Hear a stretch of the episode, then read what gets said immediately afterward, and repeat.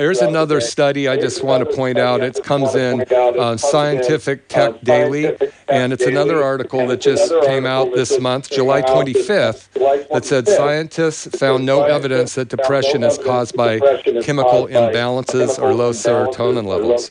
And, um, you know, I, I'm bringing this up because it's it's all over the news. Um, Your your uh, organization, C C H R, Citizens Commission on Human Rights, did a, a very large article, Chemical Imbalances Ca- Cause Depression. It's a myth.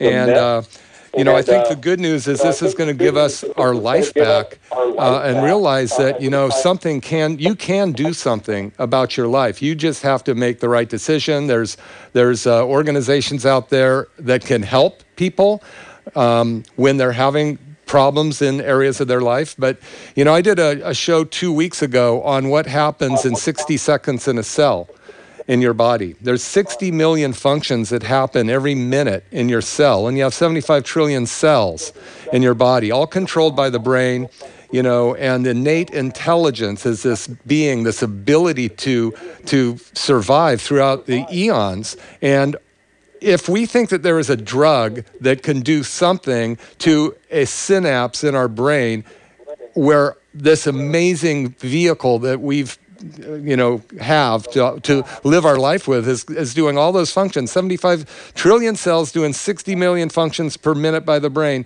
we got to be kidding ourselves if we think that this one, these uh, selective serotonin Um, reuptake inhibitors are really doing anything for us. In fact, we know that the side effects of them, which are direct effects, are causing all kinds of problems. And suicide is one of them.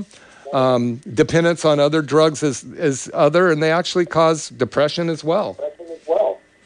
Well, I, I, I thank you for talk, uh, mentioning the fact that uh, the drugs do what the drugs do. We call something side effects because that's not what we want the public to know, or that's not the intended outcome. But the drugs do what the drugs do. And so, you know, a person... See, my question is this. If my mother dies, and my mother has died, there's a certain sadness that comes over me. I had a good mother. So just because I'm sad, or my sadness lasts six months or nine months, what's to say that I'm mentally ill? What is the appropriate response I'm supposed to have to that?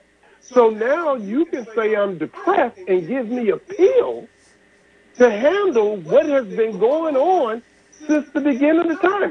I imagine when Cain killed Abel, Eve cried.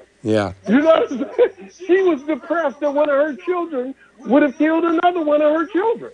Yeah. I mean, so this isn't...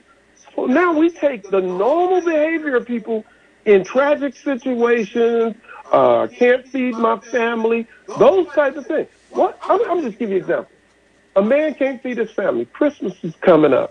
The kids are all happy. They want toys. He knows he can't provide it. He goes into a sadness or a depression, whatever they call it. But now they will give him a pill to handle that situation because he's depressed. But if he hit the lottery the next day, he's no longer depressed because now he can handle his situation.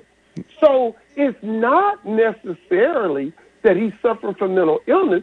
He has a problem that he can't solve. The moment the problem yeah. is solved, the, the mental illness disappears. So there, therefore, is it really a mental illness? Yeah. So that's what we have to look at. You're listening to McCollum Wellness Radio.